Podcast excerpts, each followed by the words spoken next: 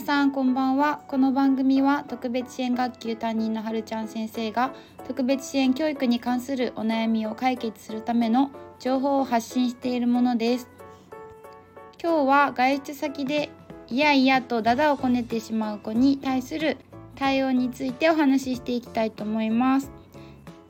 ま、イヤイヤ期というのは一般的にこう発達段階年齢によって、えー、いろいろ様々理由も異なるとは思うんですが1歳半からまあ2歳ぐらいのタイミングでイヤイヤ期が始まる子が多いかなというふうに言われています。その始まりのタイミングは個人差があり、まあ、0歳から始まる子もいれば3歳4歳また発達障害を抱えているお子さんはお子さんは小学生になってもそのような行動が見られることがあります。いい意味で捉えると「えー、嫌」っていう表現、え、自我が芽生えてきたっていうその子自身の成長という証でもあるんですが、まあ、お出かけに行った際に周りの目もあるでしょうし保護者の方にとってはなかなか、え、メンタル面でもしんどい、あの、時期なのかなと思います。実際に、えっと、子供がいる私の友達からのまあ、お悩みというか相談なんですけど、まあ、年齢の0歳もしくは1歳であるお子さんに対してでしたら、まあ、一度その嫌っていう気持ちをまずは受け入れてそれをあの繰り返すような形で言葉にしてあげることが大切だと思います。ま、これができなくて悔しかったんだねとかその子の気持ちを汲み取るような形で繰り返して言葉に表すと落ち着くという可能性があります。まあ、特に、えっと、イヤイヤ期が悪化するのは2歳もしくはま3歳頃かなと思うんですが基本的には同じでまずは受け入れて言葉にしてあげた上で、まあ、その子が気が済むまでに、えー、まあ、時間の関係もあるとは思うんですが思う存分やらせてあげる。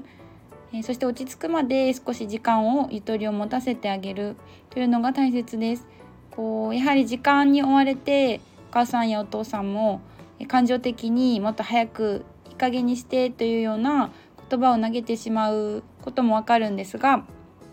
えー、前もってそういうふうなことがあるというのを頭に入れた上で時間にゆとりを持ってあげるのが大切だと思います。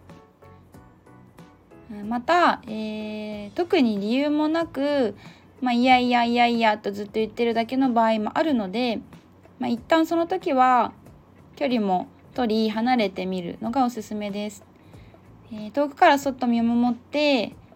様子を観察してみるとただ嫌と言いたかっただけで落ち着く可能性もあるかなと思います。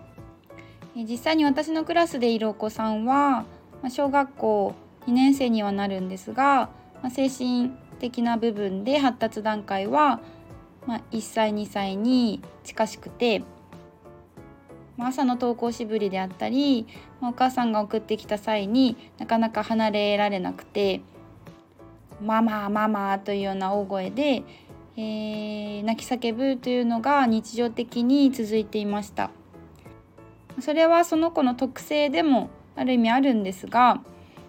まずは学校が絶対的安心できる場所として、えー、その子に分かってもらうために、どんなに泣き叫んでも「えー、そうだね」